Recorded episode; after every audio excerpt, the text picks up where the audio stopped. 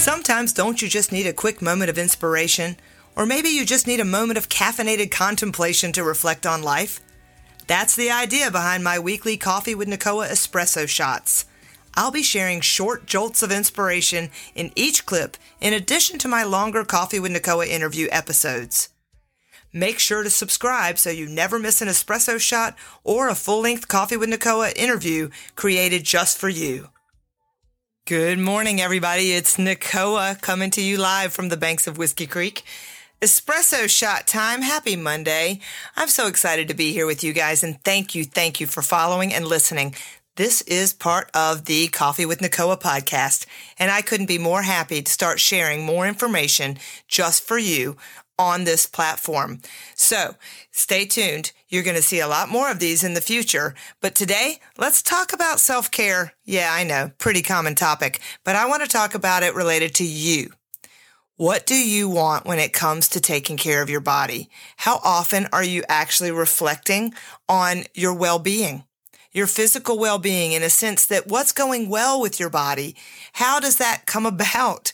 Are you sleeping enough? Are you eating enough?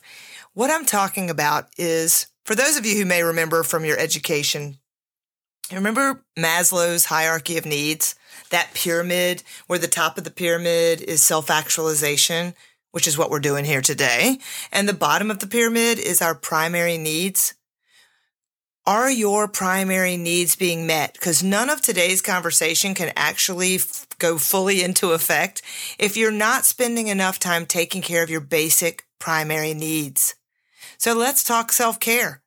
Today's journaling prompt for you is how well am I taking care of myself? How well are you eating, exercising, sleeping? How much alcohol do you take in? Are you actually aware of your statistics?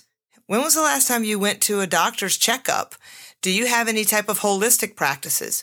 How often do you sit still in nature? When was the last time you went outside? Yeah, I know. Welcome to the world of Zoom. I actually try to encourage my my coaching clients when they call me instead of doing a Zoom with me, which is pretty common. We do a lot more phone calls than we do Zoom calls.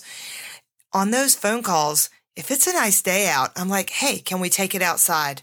Let's go sit outside." I love to sit outside and I love to have the sun on my face and it keeps me rejuvenated throughout the day. That's an example of one of my self-care practices.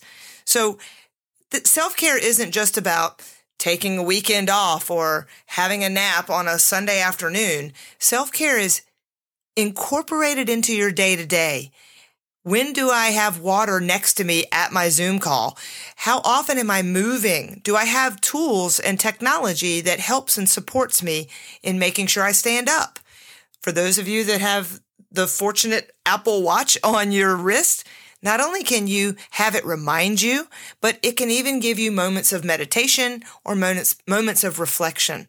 So you get to schedule it any way that works best for you.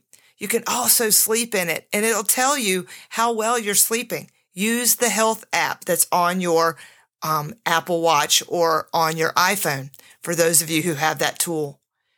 Self care is not selfish. This is the last piece that you have to overcome in order to really prioritize yourself.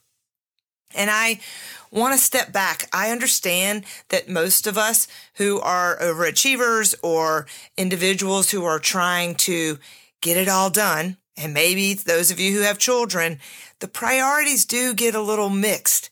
And we mistake the priority of putting others before us and that ultimately comes back to harm us, either in our well being, our physical well being, we get sick more often, or we become what we often refer to as that level one energy in energy leadership, the martyr. So you may pride yourself on being a caregiver and having all of these responsibilities, carrying your children, carrying your partner, carrying your job, and you're very important. Yes. it actually reminds me when I was a little girl, I was pretty burnt out and having a little anxiety because I started the overachiever game way early, middle school. And I was lying in bed having probably what would now be defined as a panic attack. And my father came in and I said, Dad, I don't want to go to school, but I have so much to do.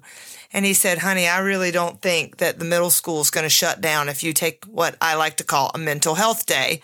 And honestly, at the age of 13 or 14, I remember thinking, well, it might, because I'm pretty important. but he was right. And I took a mental health day. If you're not consciously working on setting yourself up for success by prioritizing you, then all of that caregiving that you're doing, it really does turn into martyrdom. And nobody's going to get a badge for being so busy. Busyness shouldn't be worn as a badge. I send you off with this topic to reflect on. And at the end of the day, I'm always going to ask you, what do you want? How's what you're doing getting you what you want? And if you're not getting what you want, are you willing to try a different way? And today's topic is all about self care. Thanks for listening, and don't forget to subscribe. Make sure to subscribe so you never miss an espresso shot or a full length Coffee with Nicoa interview created just for you.